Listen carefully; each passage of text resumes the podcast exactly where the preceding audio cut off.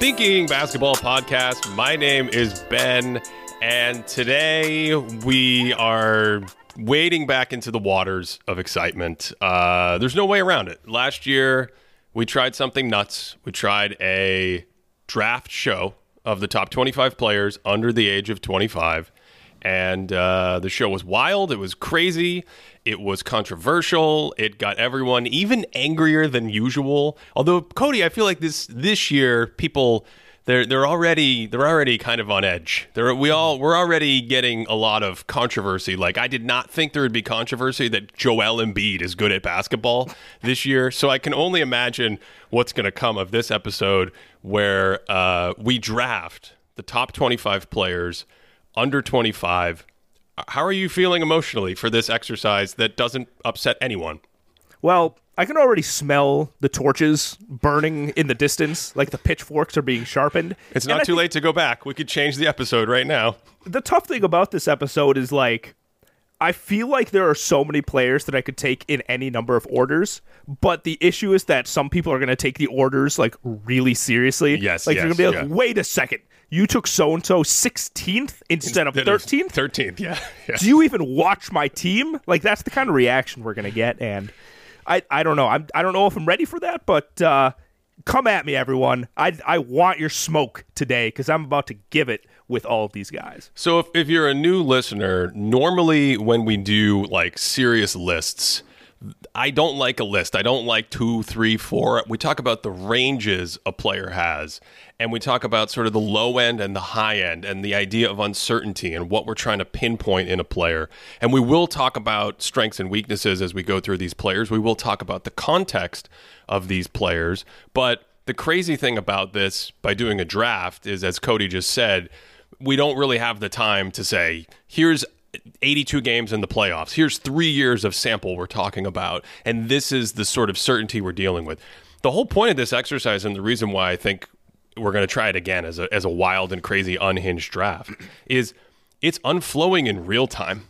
Like there's a lot of uncertainty after only 30 games into the season. But because it's young players, I think it's kind of fun and worthwhile of, of, an exercise to pinpoint where we are after the first trimester. So that's the goal for this. It wouldn't quite hit the same if we did a draft at the end of the year when we had the entire season in the books or the season in the playoffs. That's a separate bit of analysis. We'll do that at the end of the year with stuff like our top 10 or even when we do the sub, sub all star team selections that we do in February after like two thirds of the season has passed. This is the fog of war kind of analysis, Cody. We we there's a lot of uncertainty here. Some of these players I haven't seen quite as much, and I'll talk through my angst about that when we get to it.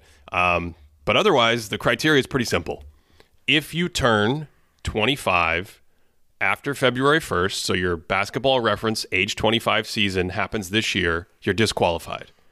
If you're older than that, you're disqualified. Everyone 24 and under is eligible to be drafted, whether you're injured or not, whether you're playing or not. Cody could really come out with a curveball and pick a player who hasn't played or maybe has only played four games. Um, but the idea is it is the top 25 players under 25. You can't be 25 years old. And the other simple part of this that's super important to remember, and I'm going to say it repeatedly because everyone who sends us nasty grams will certainly leave this part of the equation out. We are drafting for a playoff scenario right now. So the playoffs start tomorrow. You're on your team or another playoff team, and I have to realistically see how much value are you providing? How do you fit in certain places? Where do you provide impact? Not on a 15 win regular season team, not on a 37 win team that needs a 20 point score or something. I guess today it's a 30 point score. Um, but in the postseason, when you're the second, third best player, when you're the best player, when you are facing the best playoff defenses, and when those defenses are scouting and scheming and game planning for you. That's what we're doing. And uh, I don't know. Well, that if you have any other words, you can jump in now. But otherwise, we're gonna we're gonna start. Yeah, I was gonna say there's a, there's a couple of things that I want people to keep in mind when we go through here. Number one, we might end up picking players that are having a worse season than other players. Yes, like they might objectively be having like a worse statistical season or whatever else, but because of what we've seen in the past or whatever other analysis we'll bring to the table, we might end up picking somebody over them, right? That's a key thing. And number two, And by the way, you could probably hear it, right? My voice is a little froggy today. You sound great to me. You sound fan- you sound so ready to go. I think it might have been the pizza that was delivered at 2 a.m. and I just ended up eating the pizza. And here I am, just out playing jazz. Are you are you in Utah? Yeah, Yeah. yeah, Yeah. That's exactly it. So You are. Okay. Can't trust those Utah uh, the Utah pizza places at 2 a.m. Ben. That, Yeah. That's the the short of it all. The Yeah. other thing, Ben, that I want people to keep in mind is there's going to be some people that are picked, and someone might be like, "Well, wait a second, that player wouldn't be able to be a primary on like a 23 win team." I don't care about that. Like, if we're thinking about like a good playoff team, you have to imagine a team that's like, I don't know, maybe around 50 wins or so. And are they actually going to be able to elevate that particular team into like better playoff contention? So I think there's an interesting inflection point where like, are you actually a good primary guy on a playoff team, or are you just gonna like, you know, I hate the phrase that's like a not winning player or something like that. But are you just going to be somebody that's able to put up like 25 and 12 on like a 22 win team? And I think that inflection point is pretty subjective. Uh, but I definitely keep it in mind with some of these guys that will probably go earlier than uh, other people might think. That's a great segue from the idea of empty stats to the first pick. Uh, Cody had the first pick last year. We agreed that it's only fair that I have the first pick this year, which comes with the immense pressure of not only picking first, but having to pick the 25th player at the end. I'll try to talk about some of the things that we just mentioned as we go through. I'll try to talk about where guys kind of fall in ranges or tiers in my head. Uh, but I can tell you right now that once we get to about 17 or 19 players, the last few players are going to be grab bags. You can go in so many different directions as the players become more clumped together. So with the first pick, without further ado, uh, what'd you say? Empty stats? I mean, no one has emptier stats than this player. Uh, yes. I'm so disappointed you're taking him. Yes. How is he? I, I how hate is he this so player. young? How is he so young? Uh, with the first pick, I'm, I'm going to take I'm going to take Luka Doncic, who uh, is is on a scorcher. We just had the video about him from the Christmas Day game.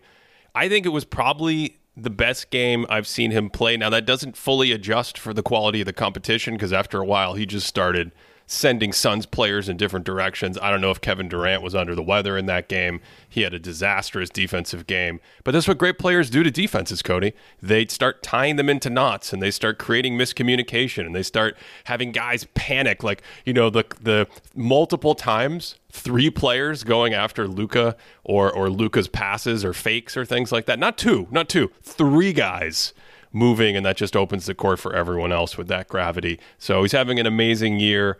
Um, I don't think Dallas is a great team. I don't think they have great personnel there. So that always gets in the way when people are like, man, uh, why don't they win 55 or 60 games? Why, aren't, why isn't he going to do it in the playoffs? I, I think he's shown that he's pretty playoff resilient with his skills. And I think this is the best he's playing. I think this is his best season. His defense has been a little bit more active. I don't think you're ever going to get like great athletic man defense from him, but these guys that kind of can use their brain and then read the game and make good rotations or stick their hands in passing lanes or things like that. He's doing more of that this year. So I, it was a pretty easy pick for me uh, at number one with Luka. I need to say this in no uncertain terms, Ben, because I, I don't think people have got the message yet. Luka Doncic is a spectacular basketball player. Just an unbelievably brilliant player who, I don't know, by my money, probably uses visual manipulation on his passes more than anyone else in the league. Like, he's so good at looking off defenses and waiting for the last possible second to throw a pass either across the court or to somebody diving to the rim or something like that. Um, he's probably like easily in his own tier on this list. Like he was number one on my big board, and I really don't think it was particularly close between him and and number two or number three. And you know, I I really like the next few players, but Luka is, you know, for what is he twenty four right now? Spectacular twenty four year old. Yeah, spectacular. All right, so now it gets fun. We're going to pass it to uh, Cody Yep. with the second pick in the top 25, the 2024 top 25, under 25, thinking basketball draft of nonsense. Cody, wh- who are you going to take? So I was between a couple of different players, and I really think you can go a couple of different directions. But ultimately, Ben, uh, I landed on Anthony Edwards for number two. Oh my goodness. Oh my goodness. He was in this tier for me. Yeah. Um, I don't think I would have picked him number two though. Statistically, he definitely in the first 30 games of this season has fallen behind some of the other candidates mm-hmm. here as well. So take the floor. What are you thinking with Anthony Edwards? So I think there's like grouping of players here that I was thinking about between like him and then these other guys. For me, the thing with Ant is like I can see him just losing less of his value in the playoffs, right? He has fewer weaknesses that I think you can take advantage of, especially on the defensive end. Like I think some of these other guys that will be coming up can definitely be targeted quite a bit. Are uh, maybe one of them's not smaller, but they're definitely shorter than like the average. Uh, we'll say guards for right now. They're shorter than the average guards, and I think that can be kind of an issue. We talked about a little bit, where like if you look at the history of great teams championship level teams with players that are like under six three as their best offensive player. Uh, it's not like a great history unless you're like the bad boy Pistons or like the 2017 Warriors type of thing.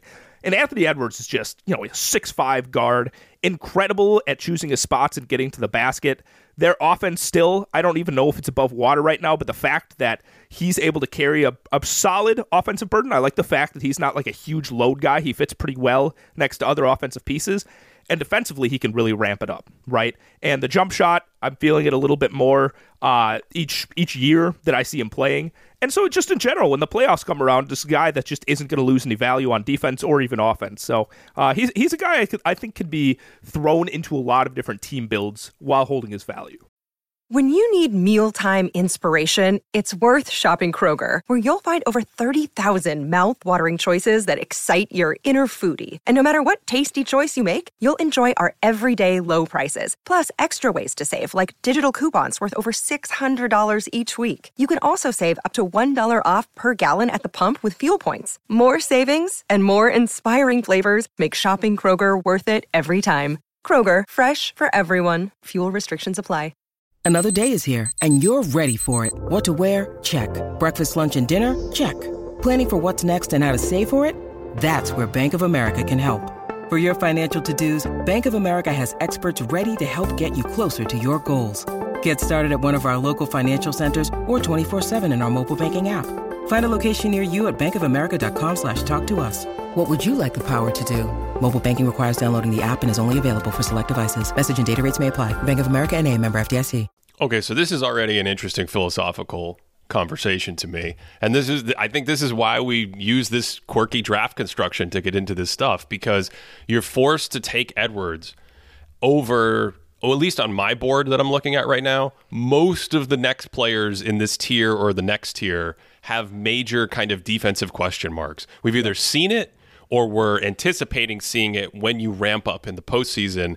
And that weakness on defense is going to be magnified because it's going to be targeted by the opposing offenses and their coaches and their top level players that are going to be in the first, second, third round of the postseason. So I agree with you. I think probably most listeners agree with you. Anthony Edwards doesn't have that defensively. He on the ball, fantastic. Off the ball, the awareness has been better. Obviously, in Minnesota, he's in a pretty healthy defensive ecosystem right now. So we get to the playoffs, we can check that box.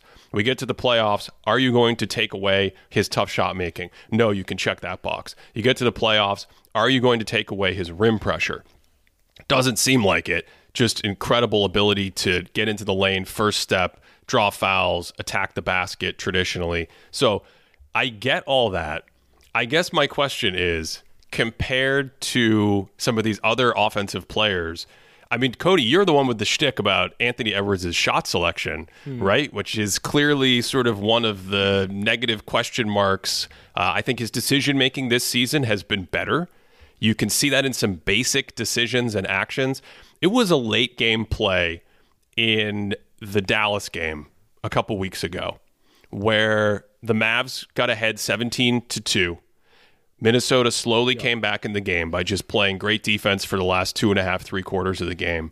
And in the fourth quarter, as Minnesota was sort of pulling away and icing this great road victory, Edwards has the ball in isolation, makes a post move, gets that up and under he likes where he kisses it off the backboard. And instead of shooting, as he goes up and under and leaves that first defender, a second defender comes over and he whips it to the corner to an open three point shooter and then we get the beautiful hot mic Anthony Edward moments, Edwards moment where he starts yelling, "Yeah!" after he makes his own pass, and his teammate hoists the three and drains it, and they go up like nine, and Dallas calls a timeout. I thought that one play perfectly captured the decision making improvement where you're not some radical elite Nikola Jokic playmaker passer yet, but just realizing there are these moments where you can manipulate the defense and make more basic passes. I think that's all there. I think the only question for me and the reason why I wouldn't have picked him second if we had flipped the order here is is the overall offensive playmaking scoring package as a number one centerpiece is it actually in the same sort of tier or level or category of these other guys he's going against i think you certainly agree it's not up to the same level as Luka. Uh, but the question is, I'm gonna I'm gonna pick someone next, and we can have the with the exact question. But there's multiple players in this range that I think that was my question with him. No, I don't. I don't think that's uh, that's controversial at all. I think these other guys that are going to be coming up are clearly better offensive players than he is. But I also think going through the season, Anthony Edwards just seems like he's picking his spots a lot better. Like he's not always like revving the engine at full volume. But I like the fact that he can like really ramp it up at times. So uh, I see what you're saying, and I do think this is an interesting philosophical thing. But I do think that we are, and you might see this with some of my picks in general size is good, Ben. You really want bigger guys. You want guys that aren't going to be picked on from different positions. And, you know, uh, when we watch like the finals from last year, I think Anthony Edwards could probably hang with any of those teams. So that's what I'm going with. The, the, the statistical profile is definitely not as impressive, but the vibes of what he brings to the table is what I'm doing with number two here. Okay. This is really putting me in a bind, Cody. I did not anticipate having to be in this position, uh, but I think with the third pick, I think I have to do it. I think I have to do it. I, I think I have to take my guy, Reggie Miller 2.0 in Indiana. Not because of the way he plays. Why do why does everyone do the, the put the keyboard down? People are always getting excited to be like Ben Reggie Miller doesn't play anything like Tyrese Halliburton. No, he's the successor to the Midwestern Hoosiers legacy. Tyrese Halliburton. Um, I, I just believe Cody. I believe that he is a high level offensive player. He is special. The passing is special. I don't think he's the best passer in the history of basketball. I don't think he's the best passer in the NBA, but he's very high. He's a, he's a fantastic passer and playmaker. The pace he plays with and the shooting. Um, I can nitpick some things with him, and I will in a second, but the combination of his decision making, when to drive, when to shoot, this is a guy who is a volume pull up three point shooter from deep at 41%, making 43% of his wide open threes. And you're talking about, you know, one of the best passers in the game. The decision making, sometimes it skews a little conservative for me, but I think actually that's how he's able to create so much efficiency with his passes and his scoring game. He doesn't force drives into the paint, he's opportunistic. So if you play on his shot too much and he drives, if if the help comes, he kicks it out or finds a way to punish the help. If the help doesn't come or there's a huge gap, that's when he attacks and takes the shots at the basket. So he's not athletically a guy who's like Anthony Edwards, who's able to get up in the air and use physical force to have great efficiency at the rim.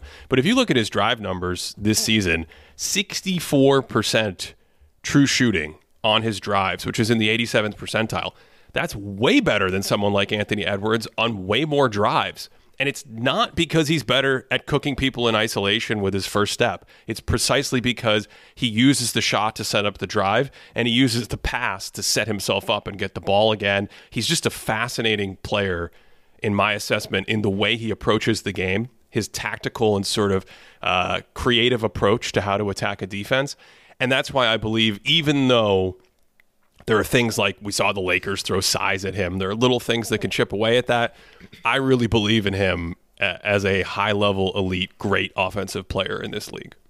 So I struggled a lot with Tyrese Halliburton because I think there's like three players in this tier that's with Anthony Edwards, and uh, he was actually the third of the three. And it has nothing to do with like that I don't believe in Tyrese Halliburton. I'm a huge fan of his. I think the fact that uh, the way that he can shoot the ball it helps him fit into other high end talent very well. He dominates the ball a lot, but like it clearly works for them. Like the Pacers have just an unbelievable offense when he's out there. And I think if there were other people that could have the ball a lot more and and create in that way, I think Tyrese Halliburton would be able to, you know, play a little bit more off ball and, and fit in really well in that way. The other thing, he's a big dude, Ben. Is he like six five? He's like right? he's like he's like six five, but I assume you're going to segue to the to the defense here because he's the biggest, but you've got the issue where uh, he's still on the on the weaker side defensively compared to some of the other players that will hit that have good defensive chops in this sort of uh, top ten group. Yeah, I don't necessarily know if I want to go straight to a negative thing.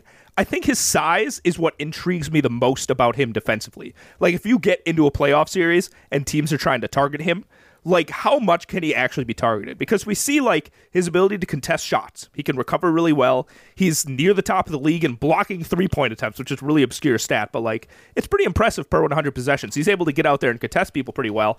He gets lost a fair amount and he can get burned very, uh, pretty easily, but, like, when you're six five versus somebody that's six two, I, I don't know how much of that value do you actually lose in the playoffs. But I do think when you look at the Indiana Pacers' performance against top ten t uh, top ten teams in the league right now, it's pretty poor, Ben. They have like a negative seven net rating against top ten teams. And it's because their their defensive rating is like a one twenty seven. And I know it's pretty early in the season, so like the sample size isn't very big. But like when you have a super offensively slanted team I'm like, all right, how much of this is just kind of like juicing Tyrese Halliburton's offense? Like, what would it look like on maybe a more traditional team that you would expect to really compete in the playoffs? And like I said, I have no doubt he would be a spectacular playoff player, right? When you shoot that well, when you drive that well, when you pass that well, when you're six five, you're going to be pretty solid as a guard, right? But like, I just want to see it tampered down a bit. Like, I would like to see him on like a Timberwolves, like a defensively slanted team and see what he's able to do in that sort of situation. So th- those are my thoughts on him. I think this is a great point you're landing on because one thing that Indiana does to me is they like don't send any help defensively relative to what you see with a normal team. So a normal team away from the ball, the players will sag off their man, the defense will tilt a little toward the ball side of the court, so you'll have multiple guys standing in the paint. The Pacers compared to normal teams are much closer to their man. Sometimes it looks like there's like only five players on the court instead of 10 because they're like glued to their man. That's a, that's an exaggeration, but I'm trying to make the point here, right? And so as a result of that, there are a lot of possessions that Indiana has where they play defensively in space and in isolation and they get cooked defensively.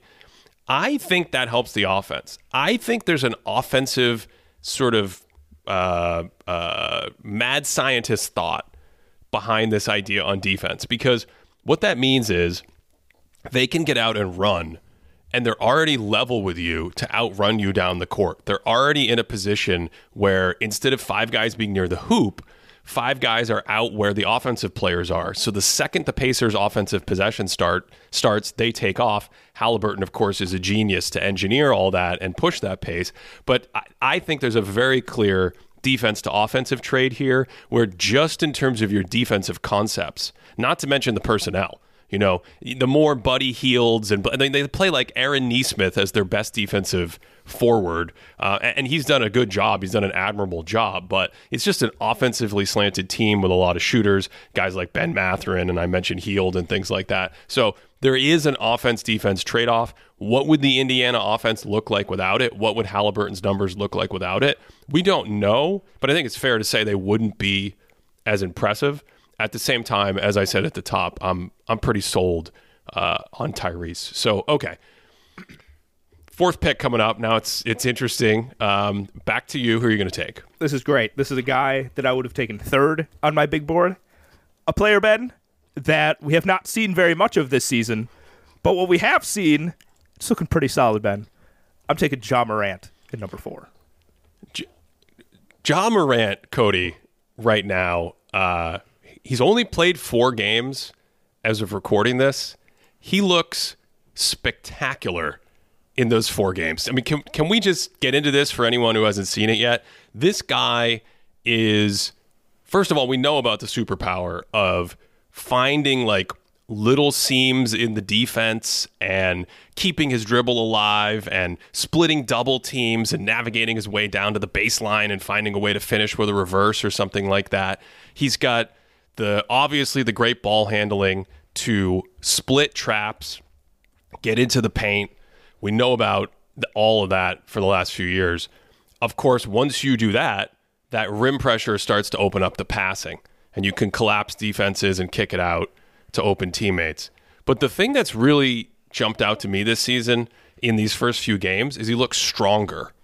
His balance is better because of his strength. He looks sturdier. So he hasn't lost a lot of burst, if any. He still has the same burst, but he can take hits and keep on going and drive through that contact. He can get into the paint, lower his shoulder a little bit as he because he's so fast. He's he's angling around you, move someone off that contact, push them back like a stronger kind of bigger player that we would expect LeBron James, that kind of archetype. Take that kind of hit and then finish. And uh, when you combine all that stuff, I mean, there's more to get into, but he just looks spectacular to me right now, right out of the gate. Yeah, and I think the the difference between him and some of these other guys that we'll be talking about is the jump shot, especially early on, isn't great. He's shooting in these first four games like 17% from three, which is not ideal from like an offensive centerpiece. But like you said, his ability to just keep the dribble going, right? Like he's able to. There's a pick and roll, splits the the hedging defense, splits some kind of defense, gets into the paint. He hits somebody. He doesn't fall to the ground. He keeps the dribble going a little bit more. And because he's such an explosive athlete, he's able to jump in the air. And people used to talk about this with Michael Jordan in terms of like he'd jump in the air and like wait for other people to come down before he shoots. Ja Morant's passing manipulation in those situations is just incredible. Like he can leap into the air and kind of look somebody off. People are like hanging in the air with him, like, is he going to take a floater? Is he going to pass this guy? And then, nope, he dumps it down for a layup. Or hangs up in the air, wait for someone to start cutting, and boom, hits him for like a layup pass, right? And so when you have that combination of just like his his court mapping, his awareness of offense, of where his guys are going to be, along with his ability to just like get wherever he wants whenever. Like there's a couple of plays where he like gets downhill, he immediately like sort of fakes this pass to somebody that's rolling, completely freezes the defense, and because he's so good with his balance, he takes this like weird loping step for like a layup and, you know, people like, like to, you know, the TikTok trends, Ben, of seeing Ja Morant put his head near the rim. And you're like, oh my God, Ja Morant's the best offensive player we've ever seen. It's not even those big explosive plays that are so impressive to me. It's his ability to like elongate the step and finish a layup. Or to like maybe wrong foot somebody and finish with uh with the offhand or something like that his offensive ability to just kind of like make it up as he's going once he's already inside the arc with his dribbles it's incredible. And it feels like he plays a lot bigger than he is. Like when you look at him up and he's like six two, it doesn't seem like he's a six two guy. Like he seems like he's a couple inches uh, taller than that. So even though the shooting woes are there, the rest of the offensive package to me like more than makes up for it. He's been so good in these first few games with that tempo, that pace, control, the strength, the ball handling to carve into the paint. And then the thing that's really jumped out to me is the the passing manipulation the combination of I'm going to get up in the air and I can threaten you in the air, but once I'm in the air, I can make a pass. Uh, he has this incredible play from the Pelicans game where he does his sort of patented like jaw crossover where he throws it out in front of him and then starts dancing with his feet, gets to the left hand that he loves to get to, gets that he loves to get to, gets up in the air like he's going to finish, and at the last second throws a lob to the big instead to punish the shot blocking. Uh, that that that's a ridiculously high level read. So the ability to blend all this stuff and jump in the air and pass in those situations with this like really crazy live trigger off the bounce that he has, Cody. So you have the ball handling that gets you into the paint, but then you can whip it right off the bounce uh, like 90 miles an hour to shooters and other players. Um, the, the, deliveries on some of these passes are really fantastic to start the year. I think that whole package looks really impressive the control and the tempo of the game. Um, the interesting thing about me with Morant in general, which goes back a couple seasons, is you could almost say he pushes the button too much sometimes on his driving ability. Like, he's not six six or six nine, right? He's six two or six three, gets up in the air and can finish. But if you look at last season, for instance, he was second in the league in drive frequency, which tells an incredible story about someone who just cannot be stopped going to the rim. But he was just in the 53rd percentile in finishing efficiency on those drives.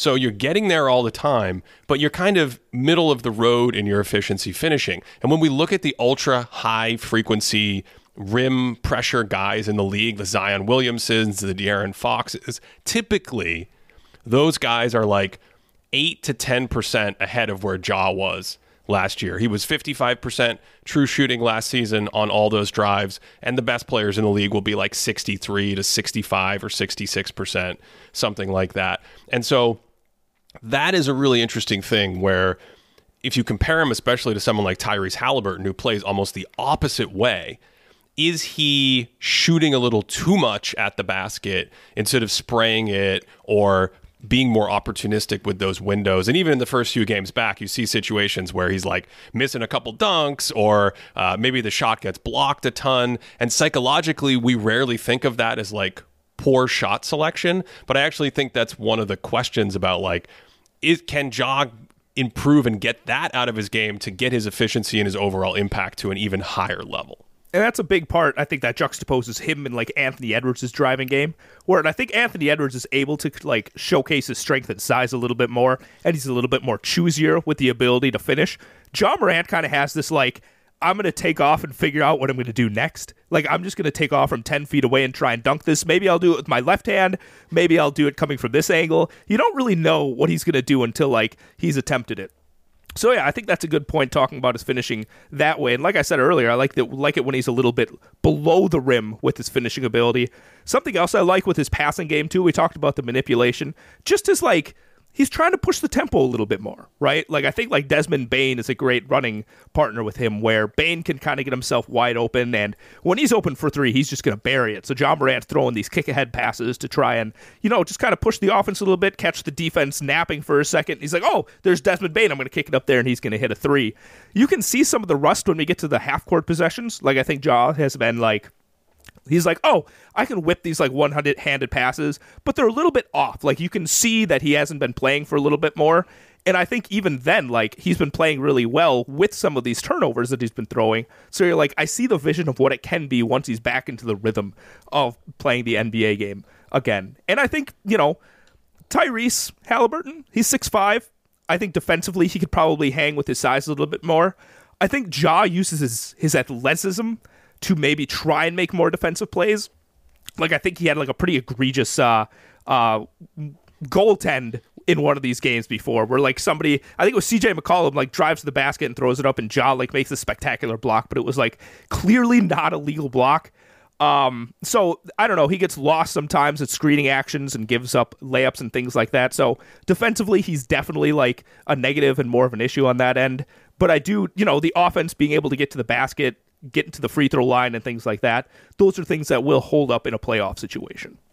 Well, the thing to consider about that rust is this is almost like his preseason, and he's already playing at this level. And we know in the past this translates to the playoffs. We know in the last couple postseasons that it's very difficult to keep him out of the paint because he just has that athletic advantage, because of his ball handling, because of that comfort, burst, and aerial finishing and body control once he gets there to either draw fouls or finish. The passing doesn't break down against high level defenses. He's still a fantastic passer. So I think he's tested as a playoff guy very, very well. I think the only question with Ja is, to me, has the shot improved in any material way with another offseason with a break? Because last year if you remember the shot was back down to like 30% he started 3 of 18 this season in a super small sample. So do we actually have any improvement on that shooting? Can he get the free throws from like the mid 70s up into the low 80s for example, that would help him a lot as a guy that can get to the basket and pressure the rim. So I think it's just been a fantastic start. Changes the trajectory of the Memphis team entirely, and we know it's something uh, that translates into the postseason. Absolutely. And you know, I think we talked about it a little bit more on a previous episode where I think he just like he takes a lot of the burden off some of these other Memphis guys. So we saw their defense trending upwards recently. I wouldn't be surprised if we see that trend continuing just as, you know, guys like Jaren Jackson are taxed a little bit less. Guys like Desmond Bane are taxed a little bit less. So, you know, I think I think I don't think they're too far behind that they won't make the playoffs, especially if we're just looking at the play in, but the Western Conference and like those last few seeds, it's wide open, Ben. Like if the Grizzlies continue this trend these last few games, I don't see any reason why the Grizzlies can't make the playoffs. Well, that's a that's a conversation for another day. We'll have to table that one and come back to it. Now you've given me the impossibility of uh, the fifth pick in this draft. did you have a clear? Did you have a clear number five here? I didn't have a clear. I mean, I have someone at number five, but it is very far from clear. Very far from clear. Uh okay. I this this is where it starts to get really hard for me. I think I'm going to take from this next group. Uh, I will take Tyrese Maxey Hey, that's who from I this have next five. group. Yeah, it's okay. So let's let's talk through this, and and now that we're moving into the next groups, we'll we'll probably be a little bit faster going through some of these players. But the thing with Maxey is he is having a better season than most of the under 25 players in the league in this draft. Mm-hmm. Period. Just like in terms of the team he's on and the impact he's having and the way he's playing and the numbers he's putting up. We can nitpick on the defensive weaknesses and we can nitpick on the fact that it's the regular season. But I actually think the fact that it is the regular season, Philly's so good at bottom feeding so far to start the year. Maxey's in a really nice situation with Nick Nurse as the coach there. Uh, I do wonder how much you lose when you get to the playoffs. Uh, he was good in the playoffs last year, right? It's not this kind of thing where I'm like Tyrese Maxey's game doesn't translate to the playoffs. I'm just saying if you look at the the results strictly from the first 30 games, I think you can make an argument that he could go like third in this draft, right? Um, but I'm not sure who to take next. I'm gonna I'm gonna err on the side of Maxey. He looks fantastic statistically. He's in the top ten in like our box plus minus model in offensive EPM uh, over on dunks and threes. ESPN's old RPM. He's in the top ten. He's just he's just having a great year. And the thing that is to make me sort of default to him here, the outside shooting. Just an elite outside shooter combined with that speed to get to the basket. Pretty good playmaker. Like these other guys, I question, you know, how much he can be targeted defensively in the playoffs. I have that question about Ja Morant as well. Um, Halliburton, Morant, Maxey. There's actually a few other guys in this tier for me that we'll get to. Like, this is all a question. And uh, I don't know. I'm going to default to him here, but it starts to get really hard. Yeah, and I like the ability for him to be able to play off Embiid so well. Like that's really important to me, as he's able to take what Embiid brings and just completely elevate his own game in that situation. Right? Like we talked about the pitch actions where he gets like this this pass from Embiid while he's on the move. He gets downhill and you just can't stay in front of him. Right? He doesn't quite. I mean, he's an extremely athletic player, right? But he doesn't quite use the vertical athleticism like a like a Ja Morant does. But definitely the horizontal speed is something he brings to the game. But even when Embiid's on the bench, and I think I looked this up a couple days ago, the 76ers are still like plus eight net rating when when Max is on the court without him. Like he's, it's not like he's completely uh, uh, dependent on Embiid to go out there, and you know he's taken a lot more primacy in terms of like creating off the bounce and things like that. Uh, defensively, I agree with you. Like he can certainly be be targeted in a negative way because of his size and whatnot. But I think he has a great motor to his game. Like he definitely tries on defense. He makes some great plays. I think he's had a couple chase down blocks even throughout the season. Like this is a guy that really gives it his all uh, on that end to try and make up for any sort of woes. And you know, I hate to do this kind of analysis, Ben, but he also kind of has the Jrue factor where it seems like players seem to love playing. Like this is like a teammate of the year. This is candidate. this is Jrue Holiday you're speaking of. Yeah, Jrue Holiday. He, it seems like people like playing with the guy, and I think he might be a candidate for teammate of the year. And uh, that's pretty cool. I think that's an important aspect to have going into a playoff series. So when you take all of that together, uh, Tyrese Maxey is definitely a, a number five for me. There's there's something about Maxey's game that I'm I'm not the primacy of it. I have a hard time understanding or or knowing yet what's going to happen if you throw big playoff defenses at him. That's kind of like the question mark on my board was how does he handle more scheming for his game given his strengths? Straight line drive speed, uh, elite shooting, the, the sidestep and the step back three point shooting, get out in transition. Can you take away some of that? you know the that that crazy floater game that, that he has as he comes down the paint with the little scoop and floater shots does that hold up against these kinds of coverages that he's going to see in the playoffs and cody the reason i asked that question the reason i asked that question is because you alluded to it. In the 412 minutes this season with Joel and Embiid on the bench, the 76ers are plus 10 in net rating. They're up to hmm. plus 10. The offensive rating when Maxey's out there without Embiid is 122 right now. And old Tyrese is averaging 32 points per 75 on 60% true shooting without Embiid. Those numbers go way down with Embiid, but without Embiid, the free throw numbers go up, uh, the attempts go up, the three point volume goes up, the three point percentage goes up. Those are all like really impressive Lone Star high primacy signals. And there's part of my brain that expects it to get chipped out a little bit in the playoffs, but I don't have a great feel for it. But it, it is impressive enough that I think he has to be uh, in this range. And it sounds like you and I both would, you know, take him here. I mean, I did take him at number five, but you would have as well. Number six, I think, is where it's going to get difficult. So there's one guy. I think people would be mad that he's not going to go number six. I think there's one guy in particular. I'm not going to pick him in number six. Though. I'm not going to pick him in number six. I think we might diverge on this one. This is like a bias towards the kinds of players I really like. This is this is going to be awesome. Are you going to take Are you going to take someone who's like 26th on my board right now? Am I don't know. I, I don't think so. He'll he'll probably be closer to like 12 for you. I think. Oh, Ben for number six. I'm going Scotty Barnes. He's 12th on my board. Yes. Oh my God. Actually, incredible. he's 11th. He's 11th. He's 11th. Oh, okay. Okay, I did not know what to do with Scotty Barnes. Mm-hmm. Um, so how about for him? I just ask you a bunch of questions. Okay. He's like playing this like point guard role now. They've moved Schroeder to the bench at this Yeah. point in the season. Uh, if you're listening to this from the future and this experiment changed, right now they move Schroeder to the bench. Scotty Barnes is essentially playing point guard. His last like five or ten games, he's having he's going into like that Magic Johnson, like you know, 25, 12, and eight, those kind of raw stat lines. He is a good passer. He's a very good passer, and he can handle the ball for his size. The question, my first question watching this is like, how much primacy would you actually get out of this on a better team? Because the Raptors just don't have other. It's not. They're like the opposite of the Thunder. There's not. It's not like Shai and Jalen Williams and uh, who's a team with a ton of other sort of point guards out. Josh Giddey runs offense for them, but it, it's a very different team, and so he's filling that role on that team. And as good as those skills are, it's one of those things where it's like, does he have a bunch of B's and B pluses in these areas, and is there an A? On offense, I just have bigger questions about the offense. So, my first question to you is: How do you feel about him with the primacy and running running this point guard role? I don't necessarily care about the primacy. I don't, Ben. I think it's the secondary passing to me that really stands out to me. He's really quick at making some of these like touch passes. You know, he'll catch it in the air and like kick it to the corner like before landing and things like that.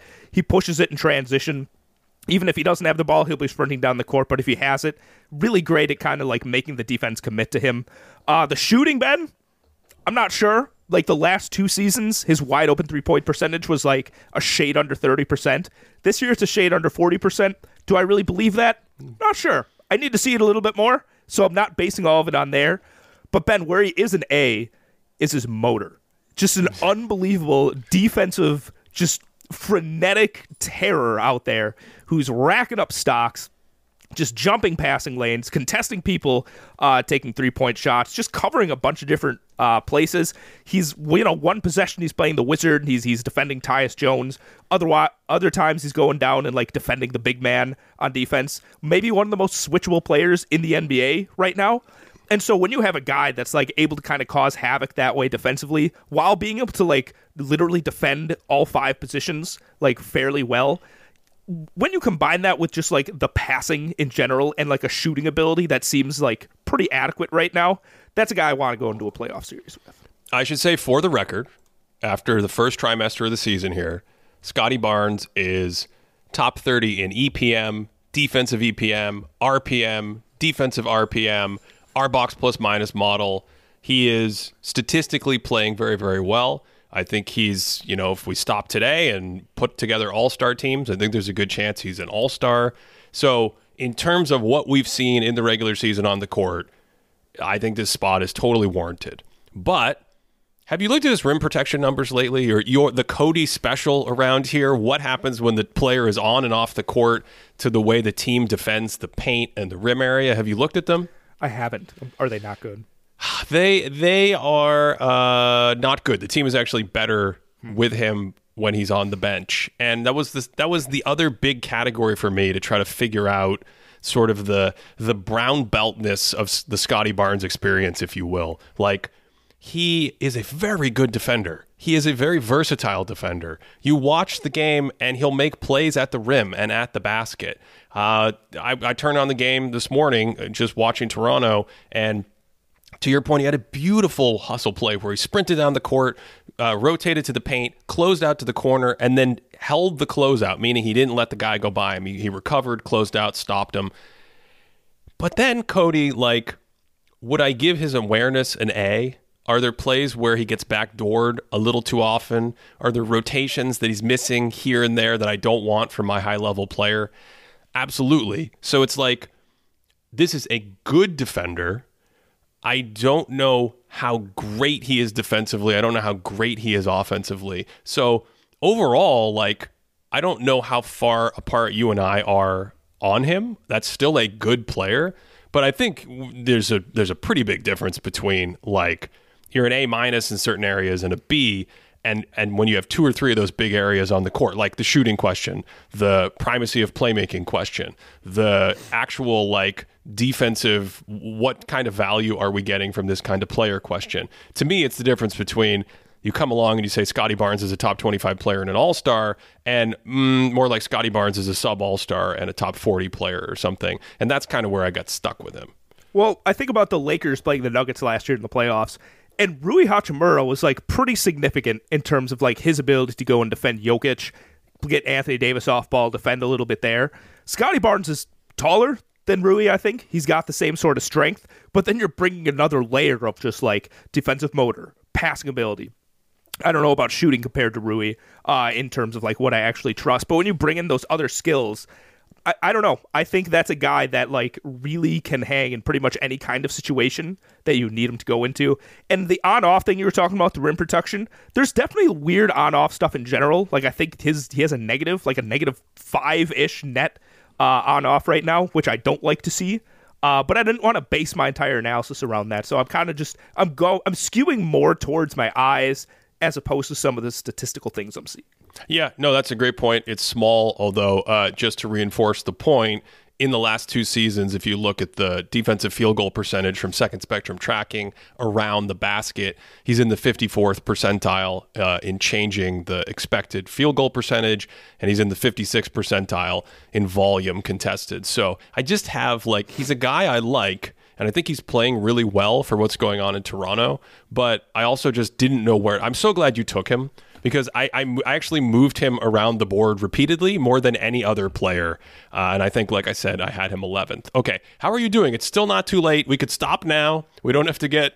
You're, you're, you're doing okay? You want I to keep gonna going? say I'm looking at the time right now. I'm like, oh my god, we we might have to. I think once we get to like 16 or so, there's not going to be a ton to say.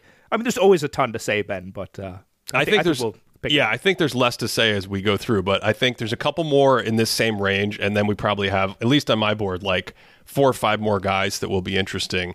Um, so with the next pick, number seven, I am going to. ta- oh my God, why are you doing this to me, Cody? This is so, Uh, so tough. okay, what's that? This is so tough. It's it's impossible. It's impossible. No, this is really impossible. I'm flipping a coin here at number seven. I am going to take. Part of me wants to like look at the team I'm building and build build around the team draft board, but obviously we're just taking best players based on a board. Uh, boy, I th- I think I think I'm going to do it. I think I'm going to do it. Chet Holmgren, let's go. I knew Yep. you were going to take him a couple spots above me. Yep, I, I sense that you were swooping in to get him, and I, I don't think I can let it happen. And uh, we don't have to belabor the point with Chet because we've talked about him this year. We've we've had videos on him, but here's a Chet story. They played the Minnesota Timberwolves like a month ago, maybe. Really good game, Rudy Gobert had a number of crazy possessions against Chet down the stretch. You can see some of those possessions in the Minnesota Timberwolves video that we did on their defense and Rudy, who looks to me like the front runner for defensive player of the year. And he gave Chet problems. And Chet's a rookie. I know he was drafted two years ago, but this is his first year in the NBA, so that makes him technically, by definition, a rookie. He's still a young player. He's 21 years old. Uh, Rudy gets the better of him on many of these possessions. His size gives him a problem, his strength gives him a problem. Cody, they played the Timberwolves like two or three nights ago, and Chet came out and he just was cooking. He's like, all right, I'm going to go to the perimeter, and then I'm going to come off a screen and attack a closeout and dunk and finger roll and up fake and shoot, and then double teams coming with a little shoot a little hip pocket to the corner, uh, three ball assist. Thank you very much. This guy offensively is so polished for the kind of role he's playing. And then you look at the defensive indicators and the defensive performance, and he's already an elite defender and, and rim protector. He looks versatile. I'm not going to say he should be in the defensive player of the year conversation, but the statistics do. He's eighth in EPM as we record, fifth in defensive uh, EPM, 93rd percentile in defensive RPM. The guy is an absolute animal out there. Uh, when we talk about the rim protection numbers that we cited earlier, his aren't great on off in terms of stuff like that. But, uh, you know, when he's out there, the Oklahoma City defense is pretty big. And I think he's a massive key to Oklahoma City taking a step forward this season because of that defensive presence. I, I just think he's a really, really good player who's only going to get better. I could have taken him now or a couple spots later, but it's almost like when you think about playoff matchups, I, I'm not sure the rookiness or the youthfulness of Chet Holmgren actually presents many warts because when I see stuff like I saw in Minnesota the other night or against Minnesota the other night, that just makes me think this guy is built for war. And even in his first playoff run, I mean, he's just so skilled. I'm, I'm not sure that we're going to see that typical rookie drop that we normally see. And he's not one of these big men that's just only relying on shooting from the perimeter. He's got some ball skills, Ben. Like he feel he looks really nimble when he's attacking off the bounce, and it's it's impressive what he's able to string together when he's going to the basket that way. Um, I had him down a couple more spots. I had him nine on my list. That was honestly a rookie tax. Like if I was being objective about it, I probably would have actually had him around this area. But like I just I don't know. I never bank on rookies as much, but everything that I've seen is just like it's, it's unbelievable. It's unbelievable. Yeah. And I know we've talked about it in terms of I think when Kyle was on, we compared him and Wembanyama and just like the the situations that they're in and you can't really imagine a better situation for Chet to be on, like surrounded by all these other these ball handlers and the system that lets him do these funky things on offense. So I think that's cool. But again, the fact that he's able to fit into this team build is more of a compliment to him as a player than saying like, oh, this is the only kind of if you you can't just be like, oh, the Thunder is the only kind of team you could fit next to. It's a weird enough team that if you do that, I can see you go into a bunch of other kinds of team builds. I want to clarify a point. Um, earlier, when I said the rim protection numbers, I was referring to that on off change in the team's defense when Chet is on the court because Cody and I were just talking about that. But if you look at his second spectrum tracking, he's in the 97th percentile in shots contested at the basket and the 94th percentile in changing the field goal percentage of those shots. So, I mean, your eyes are not deceiving you. The dude is fantastic defensively. I was right there with you on the rookie tax. I bumped him up a spot or two just because I saw him go back against Gobert in round two and be so much more effective in a blowout win the other night. So, okay, now I think there's a couple the impossible decisions. There's probably like two or three impossible decisions coming up. No one's upset at all about any of these choices, Cody. What are you going to do at number sad, number eight? Number eight, what are you going to do? Okay, here I got to be honest with you. There's a guy that I have at number seven and I'm not going to take him because I want you to take him. I don't. No, I don't. This I is want to take this guy. I don't want to take this guy. I don't. We can get into it when he's picked at some point, but I don't want to take him. So I'm going to go down to my next pick. What's going I'm on? to- I'm going to go to number eight, which is good because we're on the number eight pick. Why don't you just take your number seven? Because I, I think I'm wrong. I, the only reason I have him that high is because I thought I'd want to take him so that people didn't get mad at me, but I, I just can't do it. I Okay. can't do it this high. This is amazing. So for number eight, Ben, I'm going to take Lamelo Ball. This is this is this is this is amazing. I'm going to take Lamelo Ball. Yeah, this is amazing. That's a great pick, Cody. I approve of that pick. Where where'd you have him? I had him eighth on my board. No way. That's Yeah, yeah. So Lamelo, he's a huge point guard, Ben. Like he is an enormous individual, and you combine that with him very solidly being like a plus forty percent wide open three point shooter. Like he is just deadly, and he can pull up. Like he he easily pulls touch. up. The touch. You- It's you could- crazy. yeah. Yeah, the touch, the skill. Keep going. On top of all that, the passing. I, maybe the most audacious passer in the NBA. Like classic if you were in the like 80s, it'd be like Magic Johnson and LaMelo Ball just out there to entertain. Like the no looks he does, the like wrap around like crazy cuffing the ball and throwing it cross court. He's just so much fun to watch and it feels like you know, last season, last couple seasons, his finishing ability was something that always held me back. It feels like it's better this year. He seems like he's more patient and better at getting to the rim and finishing when he gets there. It jumps statistically. I was going to Yeah. say that. Yeah, it's like a five or seven point jump statistically. So your your eyes are not deceiving you there. So he's just across the board offensively. It seems more polished. Um, did I say defensively or offensively? You think said offensively. Yeah. Okay, I meant offensively, more polished.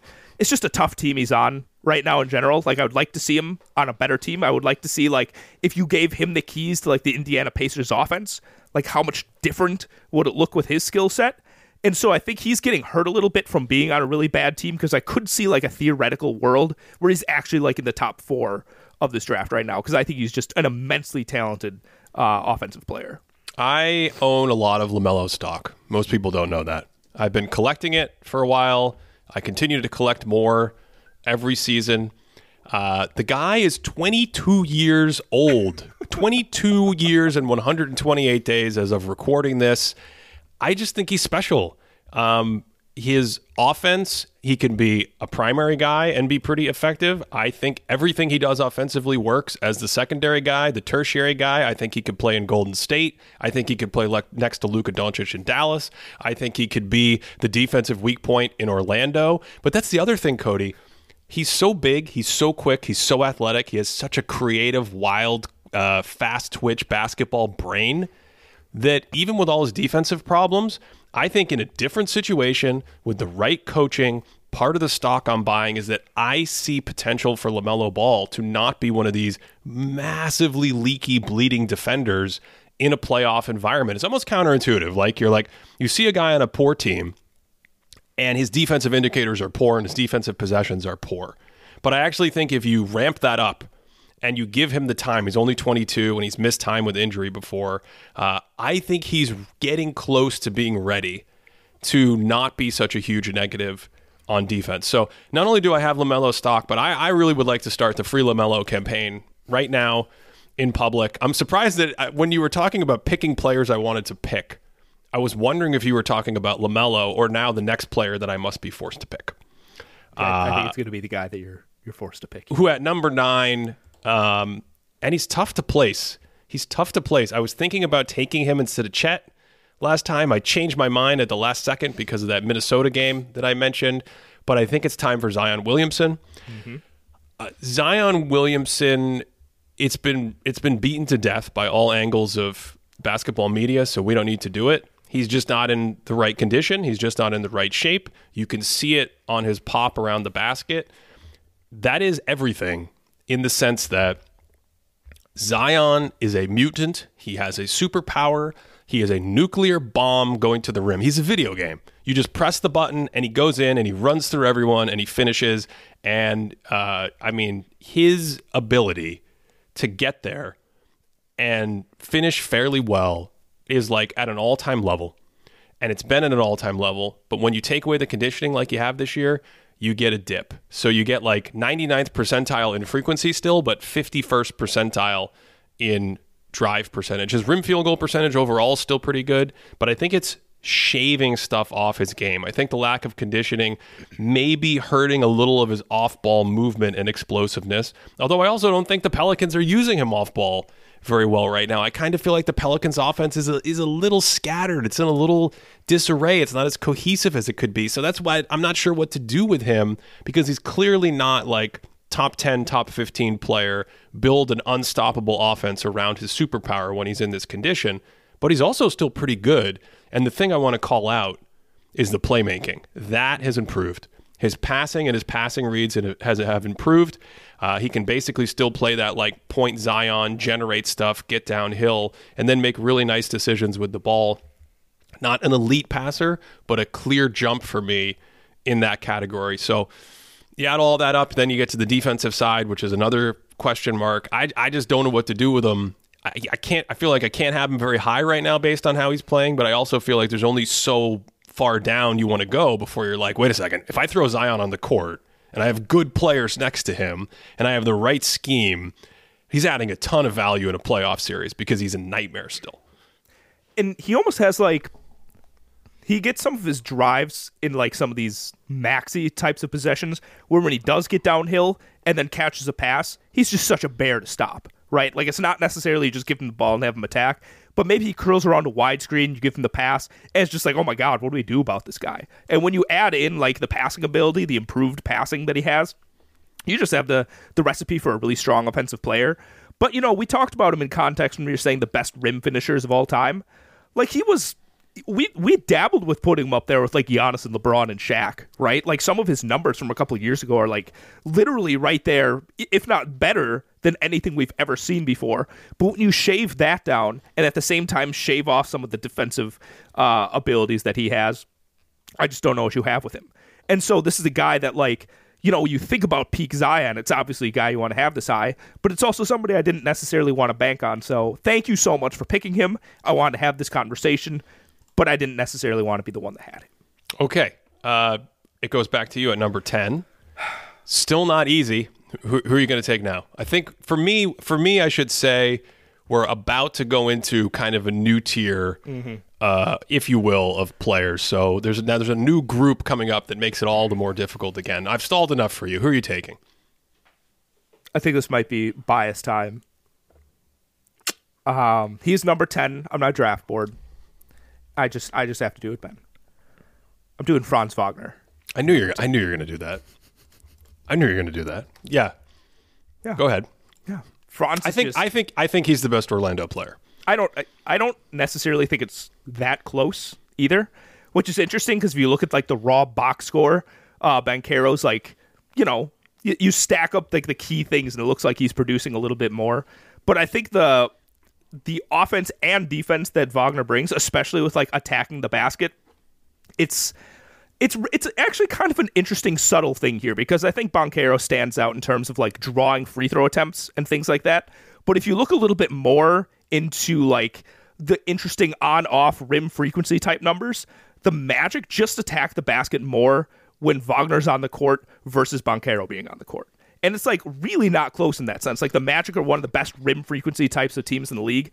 And when Franz is on without uh, Banchero, it's like balloons up. I think it's up to like 40% rim frequency, which like you compare it to the rest of the league, it's just absurd. Like and it's 40 percent of their shots come at the rim. Yeah. Yeah. Basically that. And even if you look at like the free throw attempts from the team, I think they even get more free throw attempts as a team when he's on without Banchero. So even though the shooting is just like I can't explain the shooting this year. Like like Banchero is shooting like 10 percentage points better from three than Franz, which is very strange because I think Franz the last couple seasons has been like a solid enough wide open three point shooter and it's just completely lost him right now, even though he's maybe like an 85% free throw shooter.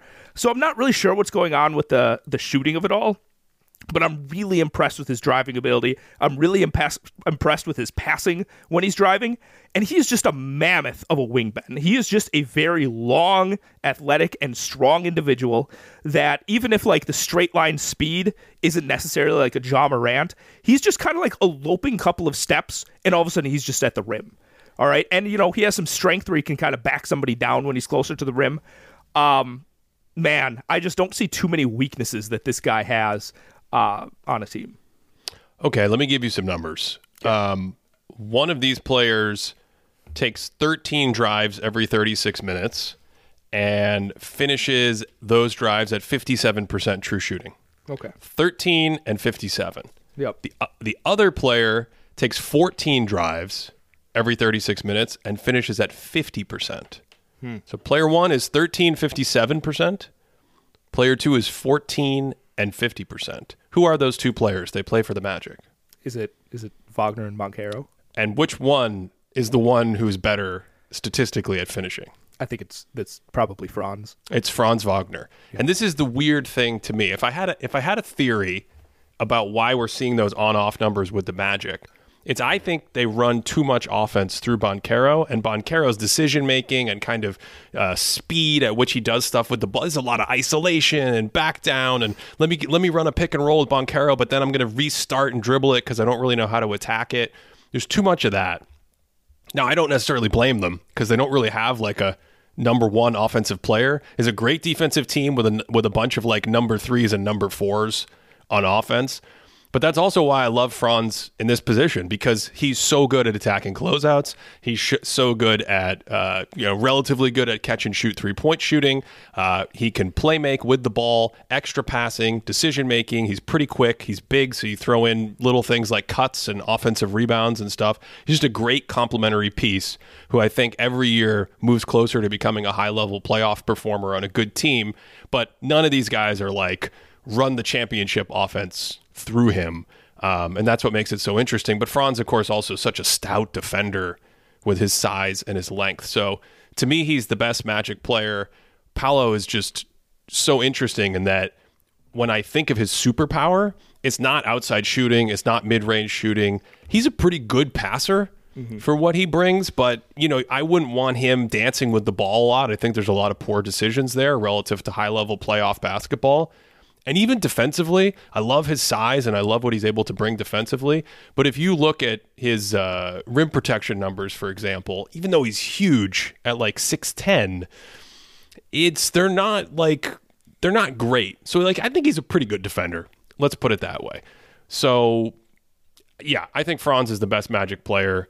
And um, oh, sorry, I, I, totally forgot to finish my point about Banchero's superpower. His drives feel like his superpower. Like when he has space, he has that sort of like Giannis light. I'm huge and mobile, and I can get there. And yet the numbers uh, they're a little better this year, but even going back to last year, like I want better rim finishing numbers from him, given that superpower, and it's and it's not quite there yet. Yeah, and I think you know I want to actually give a little bit more context for the rim finishing or the rim percentage numbers. So right now, this is a couple days ago. The Magic had the highest rim frequency, so the percentage of shots they take at the rim it was the highest in the league at thirty seven percent.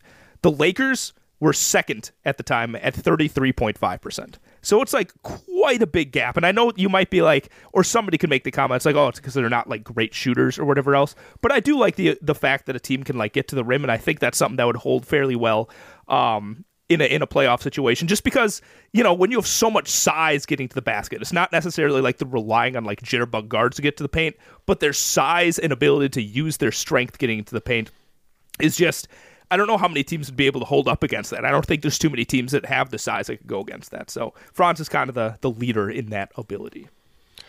At number eleven, Cody, mm-hmm. uh, I narrowed it down to. I'm not saying there aren't other players to consider here, but really looking at like Mobley and Wemby, Evan Mobley and Victor Wembanyama, hmm. and these archetypes of switchy, rangy, versatile shot blocking big men who maybe can't shoot the basketball into the hoop cylinder area with the accuracy and frequency that we would all like. And uh, I do think there is a bit of a rookie tax to pay, mm-hmm. but I'm going to take Victor Wembanyama Whoa. at number 11 because I think defensively he still messes you up that badly. I think in many ways you could argue that in a playoff series, he's going to be able to mess things up more than Evan Mobley. And I'm not sure if Mobley's experience offensively, I'm not sure if it gets that back. Hmm. Yeah, I'm I'm in a, I'm in a really weird place with with Evan right now. He's as of recording this, he's injured. He's out for a little while, but he also didn't have a great start to the season. Uh, and you of course want that like year four. You want to continue to see the upward trend didn't feel like I got that in the first 30 games. So I'm I'm going to zig again. I'm going to go kind of future facing, place my bet that way. I, I just think Wembanyama's defense is I, he's one of the best defenders in the league. It was ridiculous. this is our first like huge gap, and that's because I didn't know what to do with Wemby. I just straight up didn't know how to handle him in this situation because the the Spurs situation he's in is just it's so dire, Ben. Like it's, so dire. It's not. it's nonsense. You can't take any of that at face value. Like, like know. the. Okay, make make your point, and I'm gonna. Uh, um, then I'm gonna uh, pull a number to kind of summarize the entire Spurs situation. That's my point. I like didn't know what to make of any of it. Right when you look at the way that Chet is being able to to grow and blossom in this Thunder situation, then you see you know Jeremy Sochan playing point guard for the Spurs, and Tre Jones isn't getting the the run that he should be in those Wemby lineups. I, I didn't know what to make of it, so I, I probably bumped him down lower than he deserved to be. Okay, so this is the number. In 274 minutes with Tre Jones and Victor Wembanyama on the court, the Spurs, who as of recording this are like what, 4 and 24? What is their actual record? We should we have an internet. We should probably be able to access this so it's chronicled in time if you're listening in the future. They're 4 and 25. The Spurs are 4 and 25. Okay? They have according to Basketball Reference a minus 11 SRS. Basketball Reference says you're the worst team in the league. You're on pace to win like 15 games, maybe less. You're terrible. When Wemby and Tre Jones play, that is the point guard. That is the Spurs using an actual point guard instead of Jeremy Sochan experimenting as a point guard. The Spurs are plus four in those minutes. They are outscoring their opponents by four points per 100 in those minutes. And I am not saying that if they just played a heavy diet of Tre and Victor Wembanyama, that they'd be a 44 win team.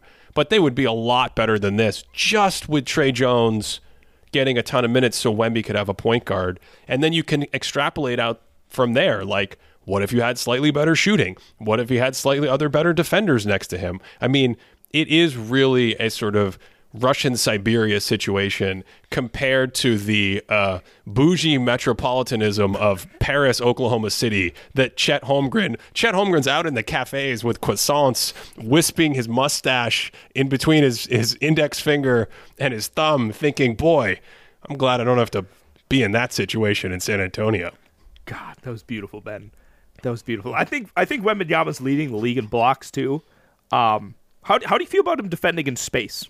How how's that look to you? Do you have any Uh, thoughts it's it's. that? I mean, it's it's coming along. You know, it's something that instinctually, with those hips and his range and his length, I think has always been sort of preternatural. But the NBA's faster. The players are more skilled. The players are bigger. So it's not something that I think is at the elite level that we'll see it at in the future. So yeah, I would not put him in the defensive player of the year conversation, but and and the weird thing is Mobley was like you could make the argument that Mobley still was playing really really good defense. Mm-hmm. I'm doing a lot of zigging and zagging right now, Cody. I had Mobley ahead and I just feel like if I get to a playoffs, maybe I've talked myself out of this. Can I talk myself out of a pick? Can I take Mobley instead? Can I switch it? Wait, is that what you want to do? You I don't to- know. I don't know. I this I came down to these two players, and my brain was orienting toward Wembanyama as like a destructive force in a postseason environment, and I feel like I trust that a little bit more. It's almost like I threw the offense out the window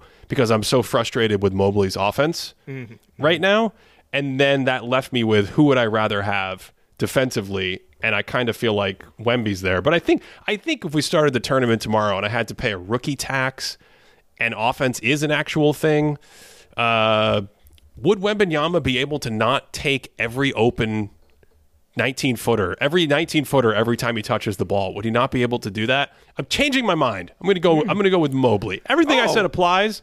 I'm going to go with Mobley. Oh wow! Am I allowed Okay. to do that? Can I Sure. send the pick back to the to the kitchen? Yeah, take Evan Mobley. I love it. Yeah. There you go. Do you think he? Because I think we we like taxation here. Apparently, I think we bring up taxes a lot. Like, start calling us the Thomas Paine podcast at some point here. Um, Evan, Mo- like, would you? Was would he, you was say- Thomas Paine big into taxation? Was, wasn't he? Wasn't that like representation, no taxation? Was that not the right historical figure? I That'd don't be know. really embarrassing. I don't teach Yeah. history. I'm sorry, everyone. Um, do you think there's any like real improvement from last season to this season from what you saw with Evan Mobley? No, I don't know. That's why I'm so frustrated. I, I every think we're time I him. Yeah, I think we're Yes, taxing but him I- because of that. But I'm not sure. I, I think the Wemby conversation is perfect, and I just walked through it, and everyone got to see my emotional angst in, in real time out loud. It was, it was it was it was like a cross between a basketball therapy session and one of those free writing exercises you do in like college 101. Um, I had just I'm frustrated with Mobley's offense, and I think at the same time you could argue he's I mean statistically and based on what you see he's still been fantastic defensively. Yes. When you I think the right tax to apply here is the rookie tax to Wemby, particularly on offense with his shot selection and his shot accuracy and Mobley's probably at this point you think like man I wish Mobley were stronger. I wish he were more physically strong. Wemby's behind him. So I think based on all that uh, I, I I think Mobley's the, the better pick here. Yeah, I think that's fair. And I think Mobley looked solid in the playoffs defensively. Like we've seen him be like, "Oh, you're a functional defensive player here." But yeah, the offense is it is it's frustrating seeing that. Um, you'll probably be able to take Wembanyama because I'm not going to take him next, Ben. I'm, I'm going to take somebody. It What feels if I don't take him? What if I don't take him next? wow. Then we just have like a, a free Wembanyama discussion section where when we pick him, it's just like we can just move on. It feels like I'm picking this guy too early, but I also feel like we're all collectively down on him maybe a little too much. Um, I'm taking Evan's teammate. I'm going uh, Darius Garland at number 12. I'm taking Darius Garland. Okay. Okay. Uh just what injuries this year have hit him and the timing of the injuries and the shot he's an unbelievable shooter but the open shooting numbers have cratered or something is what talk me through the where you're at So, like last season, shot 44% on wide open threes. It's a great number. That's excellent. It's down to about 37% this season, right? That's a seven percentage point drop off is pretty significant, especially with somebody that's not bringing much to the table defensively, that's banking a lot on his shooting ability and stuff like that. But when I watch him, I don't necessarily know if anything looks significantly different in terms of what I saw last year. Like he's still like a quick little uh, driver. He still makes great passing reads. Still great at manipulating the defense and making you know kick out passes or lay down passes to his big men. Uh, the Cavaliers just have a weird vibe. I'm not necessarily sure what's going on, and I don't know who to point the finger at in any situation. But I think Garland basically looks about the same from what I've seen, and that's a quick, great passing point guard who's an excellent shooter uh, and definitely a negative on defense. And in terms of like the context of those other point guards that can be described that same way that we took earlier, probably just a little bit of a rung down below them, and that's where we are right now. Yep, that's exactly what I feel. And like I said, it's counterintuitive, but Garland, I struggle the physicality of the playoffs and the size of the playoffs.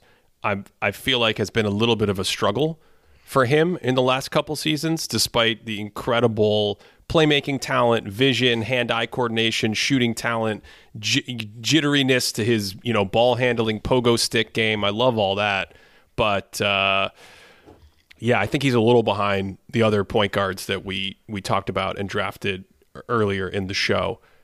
With my next pick, I'm going to take Victor Wembanyama. Cody, who would you like to who would you like to take with the number 14 pick? All right, you don't you don't want to do like a secondary section. There's nothing else you want to say. No, but here I, I feel like we've now cleared this sort of tier of players I needed to get rid of, and um, we are now in the glut of how to fill out the last like five or six. What's going to be ten picks because you pick as well, but um, it's yeah, it's a, it's a new task here. It's a, it's a pretty. You could go in any direction. I think. What, what are you going to do?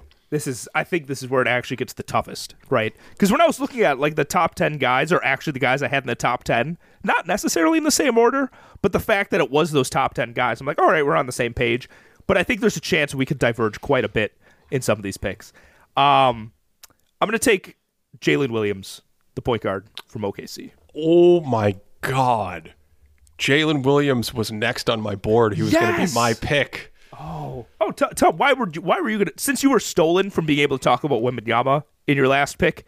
Uh, tell me why you were going to pick Jalen. I got to talk about Wemby plenty. No, I think Jalen Williams is just this. We were already seeing him on a on a high level team, a team that's uh, going to have a good seed, be in the playoffs, maybe advance a round or two in the playoffs, and he just uh, he just does a lot of stuff. You know, he can play point guard. He's a good passer. He can get downhill. He can drive. He's got good touch. He's got good feel. I don't think he's a negative defender. Um, just love that kind of player in this position on the board where we're talking about you you got to be sort of a high level, high role player, sub all star kind of guy. You got to have those connective tissue skills. And I think Jalen Williams is that kind of player right now. I think people talk about sneaky athleticism. He has sneaky length. Like he's Oh, the kind of guy wing- that like he drives, and all of a sudden he's just like dunking the ball. I'm like, I didn't know you had like that much of a takeoff here. I didn't know you were able to get up there. But you combine that with just like the herky jerky, weird, like almost Manu Ginobili type of like, I'm kind of moving this direction, but my body's going this way, and the ball's over here. And you know, just a great player that fits in. Like we, if he can coexist with Shai, you can coexist with pretty much any kind of like ball dominant sort of player. And the shooting ability, and I think that probably dropped off a little bit from last year. I don't think his shoot, shooting numbers are quite as good, so I'm not sure where to like dial that in exactly. But just you know, across the board, a guy that doesn't really have that many weaknesses and brings something to the table, definitely on offense. Okay, so I now I have to pick another basketball player from the NBA. Is that what you're Oh, saying? we're gonna have like ten more players to pick. Ah, Boy, you see, I think this is the part of the show where wait, I see top top 15 under 25 doesn't have the same ring. No, And we can't do top 15 under 15 because no one knows who those players are. Um, so Chip Jones does. He'd I- have yeah, his top fifteen under Chip, fifteen. Chip Jones does. Chip Jones probably has a top 100 board of uh, Chip Jones does our, our draft stuff and does a lot of draft stuff um, on Twitter and things like that, and is and is written written about drafts and made videos about drafts and and this is just me stalling. Hey Chip, if you're listening, thanks for helping me stall on this answer. Uh, I am going to take Immanuel Quickley. Ooh, Yeah. Ooh. I'm going to take Immanuel Quickley. I just think he's a really good basketball player. Um, I think that if he were in a different situation, we might see. Uh, well, on one hand, the question is like, would you see his actual raw offensive numbers be much better that would make him feel like a much better player? Uh, we've talked about his defense before. He's obviously a very good guard defender. I like that element from him. So you're not giving up something defensively at the guard position, but he's a guy who consistently has really good plus minus indicators. He's a good but not great outside shooter. He's a pretty good passer. I just think I just think when you know think about what you just said about Jalen Williams. I think this applies to Quickley on good playoff teams. I think he fits on a lot of good playoff teams. I do wonder what would happen if he had more primacy, but um, I, I just think I just think he's a good player. I think he's a good. we- Let's go back to a term that neither you and I like, but I think conveys this point. I think he's a winning player, Cody. Cody he just makes winning. he just makes winning basketball plays. Just makes the good plays. friend of the show, Mark Schindler, just just wrote a piece about Immanuel Quickley's play with the Knicks, talking about he's how he's probably one of the three or four best players on the Knicks period this season, and is kind of you know there's some rotation stuff that's kind of hurting him that way.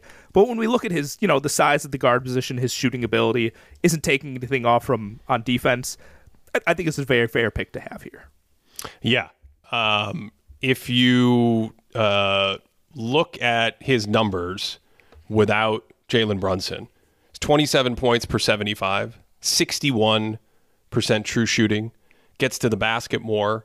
Now, the Knicks aren't like killing people. They're they have a plus two net rating in those situations. So I like I said, I, I don't really have a great feel for what his primacy would look like in those situations. Does he you know, he creates a ton more with the ball. His passing production and efficiency spikes when Brunson goes off the court. But here's the other cool thing about Quickley and the whole shtick about being a winning player.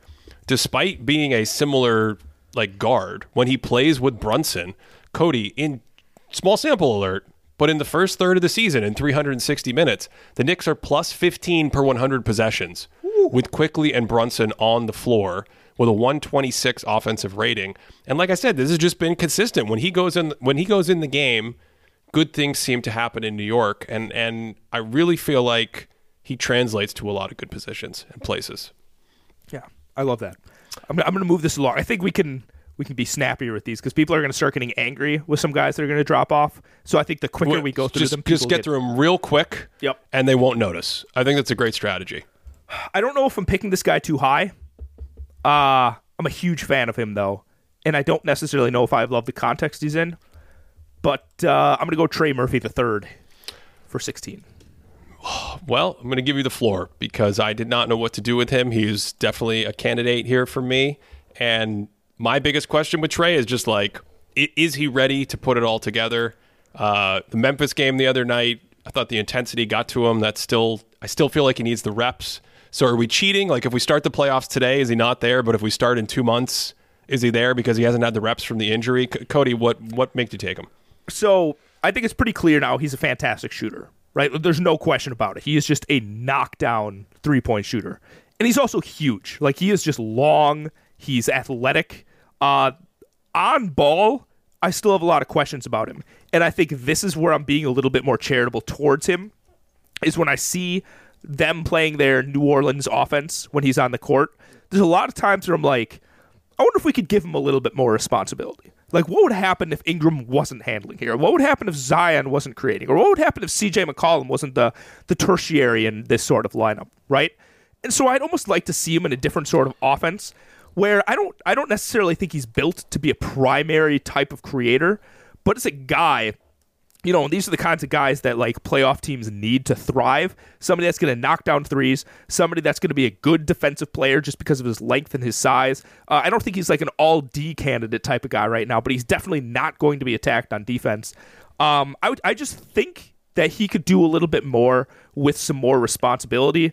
The finishing numbers are fantastic. Like he's a guy that when he gets into the paint, he's able to score pretty well. Again, not a lot of that is off the bounce from himself. Like he's not self creating a lot of those, but he's really not given a lot of those chances right now with the Pelicans. And nerdiness here for a second, the on off numbers are fantastic, and they've pretty much always been fantastic for him. So this is just a man. Like I guess we're now we're just doing it, Ben. He's just a winning player, man. Trey Murphy the third is just a winning player. I, I see. I wonder if he has the passing or playmaking chops to take on more. Yeah, that, and that's the thing. He's like the ultimate three and D player. Who I'm excited about his ability to expand and get a little bit better on ball, but I don't know right now if that changes too much or anything like that. Um, can I go crazy with my next pick? Please. I like your idea of just because to me at least, Cody, you tell me what you think. We've gone through the like differentiable parts of the exercise. Now we're I'm looking at like 15 players. I have no idea what order to put them in. I could probably pick, you know, 10 or 15 guys here and I wouldn't upset myself. Um, so I think we should get out of here as quickly as possible because when people look back and they're like, this guy was 16th and this other guy wasn't even picked, it's like, yeah, I, I literally have him on my board and I'm deciding uh, between the two of them because that's how close the players get together. We really should end this at 15 players, but we'll enter we'll entertain people for a few minutes. I want to take Jalen Suggs. Yes. Oh my I'm God, you it. did it. I did you it. Did I did it. Jalen Suggs is so good defensively. I just get those Alex Caruso, Lonzo Ball 2021 fall vibes. He's first in the NBA as a guard in defensive EPM after 30 games this year. It's just I get Cody, I get like 1997 Jason Kidd vibes, you know what I mean? Not the same passer, maybe not the same offensive player, but he can pass, he can push and pace and then defensively he's just a, he's just a hound. He's just nasty defensively. We're going to circle back to him later in the year with a ton more on that when we get to the Thinkies, the all defensive, the Thinking Basketball Defensive Awards that we do every year at the end of the season. We'll talk about that in detail, but I just think it's good enough here where I, if I'm splitting hairs with the other guys on my board, I want to, I'm going to go crazy. I'm going to go Suggs now. I'm just mad that I didn't take him. This is this is actually hurting me. This is This was actually all done to just one up you. I needed to calculate beforehand when was Cody going to take Jalen Suggs and then get in there one pick earlier. He's also a sneaky good shooter. Like I think he's a better shooter than people give him Well, yeah, credit. good. Good might be a little too uh, uh, rosy of a term, right? But he's like he's like not a terrible shooter. He's shooting like 38% from 3, isn't he? He is uh, in the last three seasons. 27% on his wide open threes, which is in the seventh percentile. But this season, I think we've finally seen some improvement on his three point shot, which is what you're referring to. Yeah. Exactly. So I don't know Thir- how much 37% to start the year. So I I really believe in motor. I think motor is just an an under like analyzed aspect of the game, and that's something you just can't take away from somebody when it gets to the playoffs. Like there's nothing you can do as a team to make somebody not play with the intensity that they play with. And Suggs just has intensity in spades. He's just all he's just a absolute cannonball on defense. He crashes the glass. uh, with just like reckless abandon. He had this great chase down block against Tobias Harris yesterday. He's just kind of everywhere, and there's nothing that you can scheme for to do about an energy guy. I think this is a great time to remind everyone before we spam out these last few picks that in the postseason, the game is a little faster, it's a little more physical. All the scheming, the attention to detail makes stuff a little sharper. The gaps close a little faster. And on offense and defense, the one thing you just can't fake is that athleticism, that motor, that strength, that intensity. It's all magnified. And that's something that's on my mind as I pick these players. And that's why I think Suggs is just like a legit dog on defense. He's just he's just that good defensively. Okay. I'm so happy you went that way. I'm so Eight, happy. 18th pick. Where are you going to go? Um man, I'm gonna go Jaren Jackson Jr. here. I'm gonna go Jaren. All right. I have a confession. Yep. This is a disaster. Okay. This is an absolute disaster. How is- okay. uh, yeah. I, I, I, I forgot to pick two players on my draft board. I got too excited. oh no. Yeah, Jaren Jackson Jr. was one of them. Oh no. How far back were you gonna pick him? Oh, it's way back. Oh. It, it's way back. Uh, So it's think this is before, it's- probably? it's, before Evan Mobley. Oh my God! You were gonna Yeah. pick him that early. Yep, I was gonna. I think I want JJJ over Evan Mobley right now. Yep. Okay. Wow. Yep. Okay. That's interesting. I, I don't necessarily know if I would do that because I know the scoring game from Jaren seems to be a little bit more developed. But in terms of passing, Mobley seems leaps and bounds better of a passer than Jaren. Oh yeah. And yes. J- J- yes. What did I say earlier? Jaren Jackson couldn't hit an open man in a phone booth. Yeah. Making me die Jaren's over here. ultimate weakness is passing. Yeah. You've given me the black lung pop. Yeah. Um. Wait a second. So what are we doing? Are we are we keeping the integrity of the list, or we we can't go back and fix this? This is ridiculous. Wait, okay. So what? Would, I think what I would. change? I think. Okay. I actually, Cody, you're just gonna laugh so hard. I actually wasn't gonna take Jaren Jackson 11th. I took Mobley 11th. Yep. I was gonna take someone else. I told you I skipped two players. If you're wondering why I skipped two players, it's because this year I am also keeping track of the order of the picks and who picks. And we started picking similar players. Like you were like, this guy's 11th on my board. And I was like, he's 11th on my board. And uh, I just completely didn't notice that I forgot to pick these two. I, I just got so I just got so excited to pick Suggs. I'm That's so fascinated by this. I think I think the vibes of it all has to be immortalized in the list. So I kind of think Jaren, this is this is just wild. he probably needs to be 18th. Did you forget these two players? like Jaren? I can understand you thinking, oh, he's slumping to start the season, but there's another player that I would have picked. I w- this was going to be my 11th pick, and I completely forgot to pick him. Does that player play for a Texas team? Oh yeah, he plays for a Texas team. Absolutely. Yep, yep. He was. Yeah. Uh, I had him in. So he and, and Jaren were 15 and 16 on my board. Okay. Yeah. He and Jaren were right next to each other on my board. They were nine and ten. Do you want to just jump ahead and talk about him then? Uh, I, I mean, we've talked about him a ton. I'm gonna I'm gonna take Alperen Sengun. Yep. Uh, like ten picks too late. This is this is just this is the vibes of this. Oh my goodness! See, this is this is what's brilliant about it, right? no, this is not Brilliant. It's because we have our list that we just picked right now, but we can Mm-hmm. yeah. go back and say like, oh, you can't be angry because that's not actually our list. Like if no, you go back, they're gonna is- post they're gonna post this list somewhere, and then in like two years we're gonna go back and we're gonna be like, what was the snapshot? Where how were people feeling about these players at that time? And it's gonna be like Alpi Sengun at 19. No, no, no, no. Sengun has made a big stride defensively, and that's critical because you can still say he's not a great defender. You can still say it might be a weak spot when you get to the playoffs and all this stuff. But that jump from being like drowning underwater defensively to being passable defensively, and frankly, statistically and in certain settings, he's been good. You know what I mean? Like if you look at some of the numbers or if you look at some of the plays, he's able to use his length, some of his strength, um, and just play solid defense in that system that they have in Houston around him you combine that with the offensive talent, and I think we are talking about a very good offensive player already. I just think he needs to be ahead of, uh, just scanning the board. I think you could take Garland over him. I think he's got to be in that range, though. He's got to be in like that top 13 ish, that like group around 10, 11, 12, 13.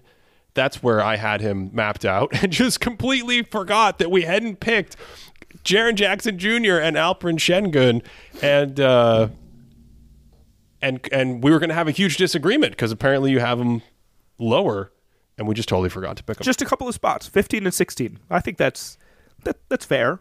I think. I don't know. I think the uh, Sengun is a great offensive player, but the shooting, he still is very hesitant to shoot those threes, and for good reason. He's he not. doesn't need to shoot threes. Yeah, yeah. Did- something that I like about him. Uh, I don't know if anyone else like back scratches on his dunks as much as he does. Like he loves to really bring it back before he he throws it down. That's an under, underappreciated art that I that I like. All right, so where would you if you took those two, where would you slot them in then? Like if we would Um, just put them in and push everyone else down. Yeah, I would have Sengun. I would have taken him if I didn't take him 11th. I would have taken him 13th. Okay. And then Jaren would have been my next pick instead of Quickley at 15th. Okay. Yeah. So what are we doing? Are we adjusting the board? How are we doing this? Uh, I think we should finish it out, and then Okay. maybe we can go back and adjust. Okay, so so it's your pick at number 20. So here's the issue. There are like th- there's one guy I really want to pick just because he needs to be immortalized in here. But then there's a couple guys that have to be picked or else people are going to be really angry. So I'm like balancing a couple of those things. I'm going to give some love to a player that needs a little bit more love right now, Ben. Uh, he's in a pretty dark place. Oh no. he's no. on a pretty dark team. oh no. You're doing it. For number 20, I got to do I got to pick Cade Cunningham, Ben. I got to pick Cade. Wow. Yeah. I do. I got pick Cade. Wow. Okay. Seems like you don't agree with that. I I I would say I did not have Cade on my radar, but that's not quite right because I know Cade's game pretty well. Yeah. I just I just think the players that I want to take here, I'm probably more comfortable taking than Cade. But but you're going to make a very interesting argument. I think you're going to make a fascinating argument, Wow. Which is that I'm just trying to read the tea leaves because this is the only way, right? You're you're going to argue that the Detroit situation is suppressing all of his numbers and growth and messing everything up, right? Yeah. Yeah. I mean, I think that's key. It's not, I, I don't necessarily I mean- love, like, I want Cade to be a better passer than he is. I think that's a key part of it, right? But I also don't know how to watch. Like, I try and slow down a lot of possessions when I watch the Pistons play offense, and I try and think, I'm like, all right, what better pass was open for Cade? And there's not a lot of times where I'm like, you should have made this pass. You would have made this guy open here. And I just, that team is such a mess, such a mess offensively. And he's given it his absolute all in these last couple of games. I think when they broke the record for the most losses uh, in a row, like Cade had just a ridiculous second. He had like 32 points in the second half, but a lot of those weren't like replicable on a great team. They were a lot of tough like pull up mid range jumpers, but then he still had a couple of like strong drives, getting to the basket, finishing these and one types of layups. And so I like his like loping driving ability. Like he's not the most athletic guy, but I think he's got a strong driving game that could be leveraged a little bit more if he was surrounded by some better shooting and better decision making and things like that. And defensively, I think he has some tools. He knows how to rotate on the back line fairly well. He's big enough to actually cause, you know, a team to actually have to think about some things back there. I don't know. I could see him existing fairly well, maybe even like a sixth man on a playoff team. Uh, you definitely want to see like an offensive on off that's positive on a team like the Pistons. Um, but I'm not sure. I test. I feel like I could I could see him on a better team. That was a, that was a really good argument. I hope the I hope the folks listening who are like, "What? Are Cade Cunningham? He's in the 40th percentile in like every stat in the league." When you pull up his player card on ThinkingBasketball.net, it's all orange because he's in the bottom half of all these stats. I think that was a great argument. If you you know 80 something percent from the free throw line, pretty good from the mid range. I think he's at 43 percent right now on the season. He can pass. He's a big body. I like what you said about him defensively. I'm fascinated to see how he would do as a second or third option. Um, the shooting is the big question mark, but if you, you just look at the last five games alone, as of recording this, he's had two 40 point games, 32 points, seven assists, really good efficiency in some of these games. I mean, I, I like. It's a good argument, Cody.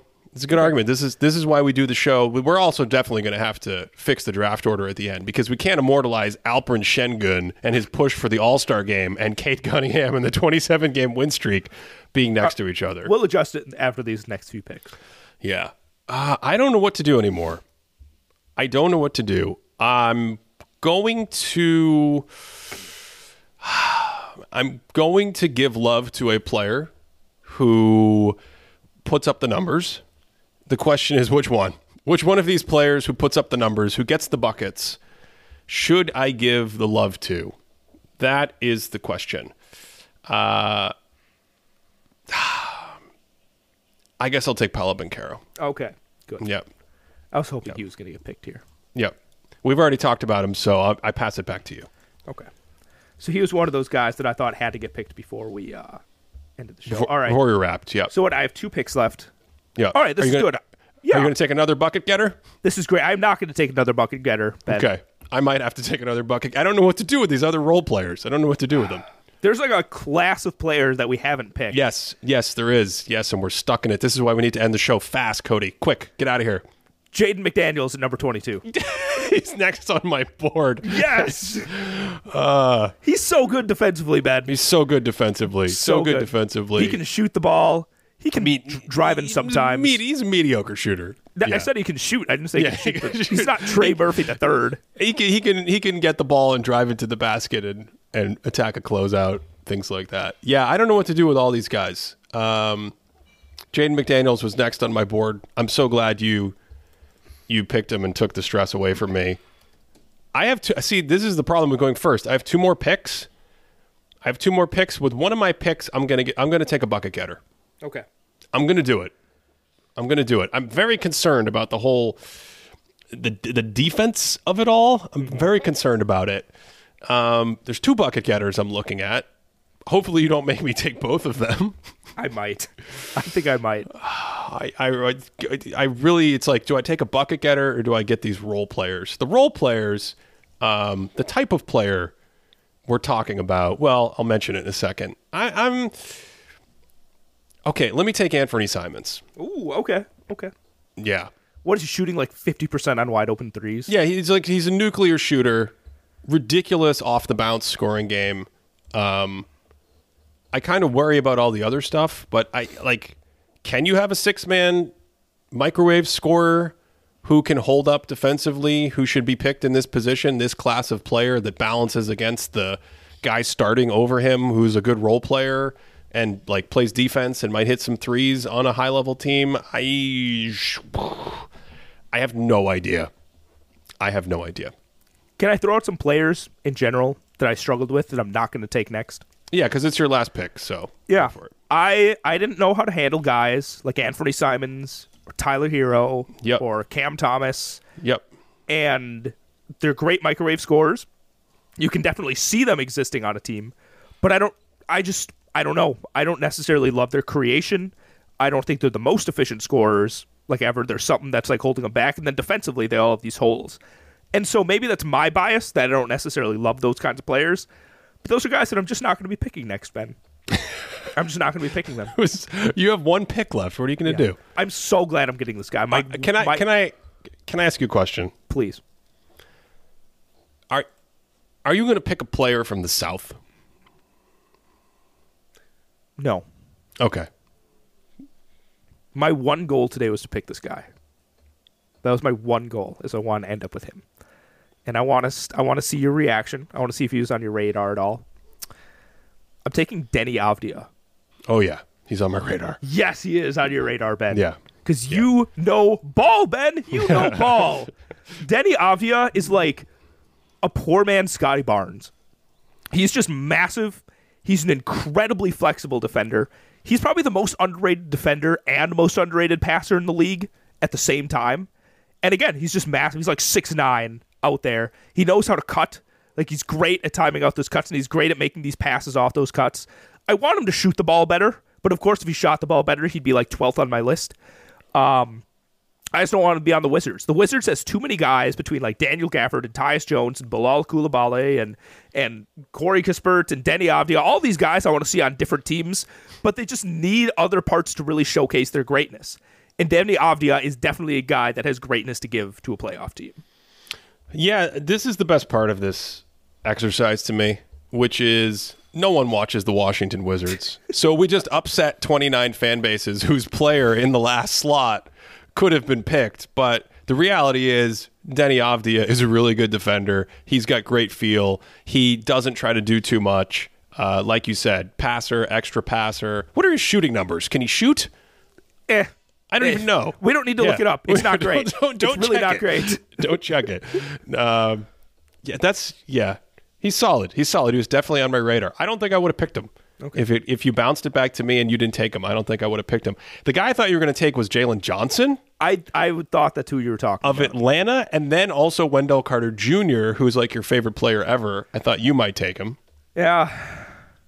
I don't know. He's having quite a down year, and I know he was injured and all that oh, Well, stuff. he's injured. He's injured. Yeah. So- I don't know what to do. I don't know what to do with any of these players. All this kind of like wiry fifth starter, Dereck Lively, Nick Claxton. Do you protect the rim? What's going on with Nick Claxton? Why are his numbers all down? What's what's happening in Brooklyn? Can you help me? I don't know. Claxton's interest. He had like a he grabbed a defensive rebound, like brought it down the other day, and like Cody. spun and hit a hook shot. Oh, oh, I love the end of the episode for everyone who sticks around to listen. Like, t- Cody, help me with Nick Claxton. He grabbed a defensive rebound the other day. That was that was your answer. I love Um, Nick Claxton. I thought maybe Naz Reid. I hate that Cole Anthony isn't about to be picked. Uh, I thought maybe you were going to be hot and tell me Jaime Jaquez should be another I rookie that thought makes the I list. no, I, I don't. I have need to see more, but I actually was wondering how high you could rank Jaime Jaquez in an exercise like this. I, I'm so mad at you for not taking Tyler Herro. This really feels like if you're going to take Anthony Simons, you also have to take. What about Keegan Murray? What do you think about Keegan Murray? He um he would have been my next pick. He would have been my next pick. Because like, I think I have to take Keegan Murray, or I have to be consistent and take. Because I was like Tyler Herro and Anthony Simons. They're very similar people. I don't know if you know that. They're they're they're Yes. they're very similar. I don't know why they look like the exact same player statistically. Oh boy. Um, do I trust enough in Keegan? Mur- If we don't take Tyler Herro, is Miami's going to be very mad at us, right? Who cares? Oh no, I care. I. That's a great city. Have you ever been to Miami? I haven't been to Miami. You don't want the whole city of Miami mad at you. he's he's good. I want him to be a better passer, and I want him to be a better defender. Um, he can definitely score though. Okay, so if I don't take Tyler Herro, Miami's going to be mad at me. We agree. Sure. Okay, I'm going to take Keegan Murray. Yes. Yes. I think that's the right pick. I, I'm going to take Keegan Murray. Now, before we before we wrap up the show, how, how do we how do we reconcile how do we reconcile the the great draft debacle of of 2024 here? I would have taken Sengun at let's say I think I probably would have taken him. Well, I definitely would have taken him 13th over Wemby. okay. Okay, so let's leave it there. Let's say let's say Mobley goes 11th. Okay. You take is- Garland. You take Garland 12th. Yep.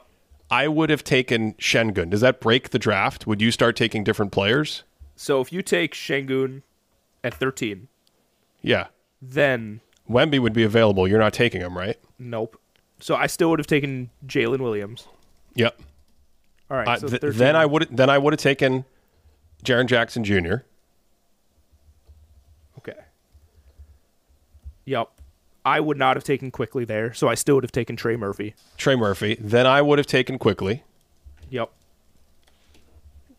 Then what happens? So I had Jaren after that. So would you um, have taken Cade? Yeah, I probably would have taken Cade then. Okay, so you would have taken Cade. Wait a second. No, I take I take Wemby, then Cade, then Quickley, and then it comes back to you at number twenty. Who would you take? McDaniels? Probably. So we just move we just move all your stuff up one. Or Banchero.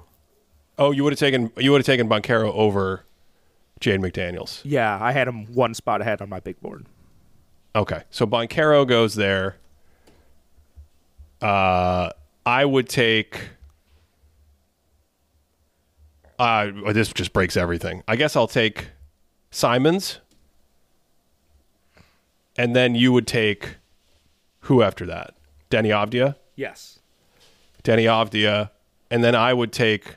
Then this ruin this ruins my whole shtick. Because I'd probably take Tyler Herro. Instead of Keegan Murray? No, I'd take Keegan Murray last. I have one more pick. Oh. Yeah, you have an extra. You have an extra pick at twenty four. Oh. All your Then I- picks got all your picks got moved up one one slot. I would have taken Keegan Murray then. Oh, you would have taken Keegan Murray at twenty four. Yeah. And then where does McDaniels go? Wait, did we not have him picked? No. I had McDaniels before Deni Avdija. Oh, so you would have done McDaniels. So I, I still uh, you would have done McDaniels, Herro, Deni Avdija, Keegan Murray. I was there we go. do Herro. No, I did Herro. Oh, okay. Yeah. Okay. Okay, so there's the order. I have no idea what the list is at this point. Luke, Luke, Luke, Luke, Luka Doncic first, Anthony Edwards second, Tyrese Halliburton third, Ja Morant fourth, Tyrese Maxey fifth, Scottie Barnes sixth, Chet Holmgren seventh, LaMelo Ball eighth, Zion Williamson ninth, Franz Wagner tenth rounds out the top ten. I was odds with the first pick. Cody was evens with the second pick. After that, we go Mobley, Garland. Now the adjusted order is Sengun, Jalen Williams, Jaren Jackson Jr., Trey Murphy III, Victor Wembanyama, Cade Cunningham, Emmanuel Quickly, Paolo Banchero, Anthony Simons, Jaden McDaniels, Tyler Herro, Deni Avdija, and Keegan Murray. 25 players under 25 years old. Whew. That was quite the exercise, Ben. To support this show, check out patreon.com slash thinking basketball. That's just the best way to support us. Uh, we, I, don't, I have no energy left for an outro. So, yeah.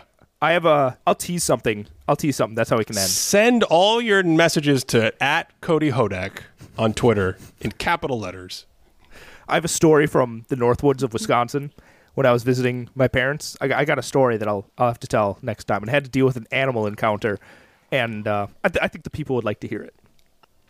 Thanks as always for listening to this one all the way through. And of course, I hope you're having a great day.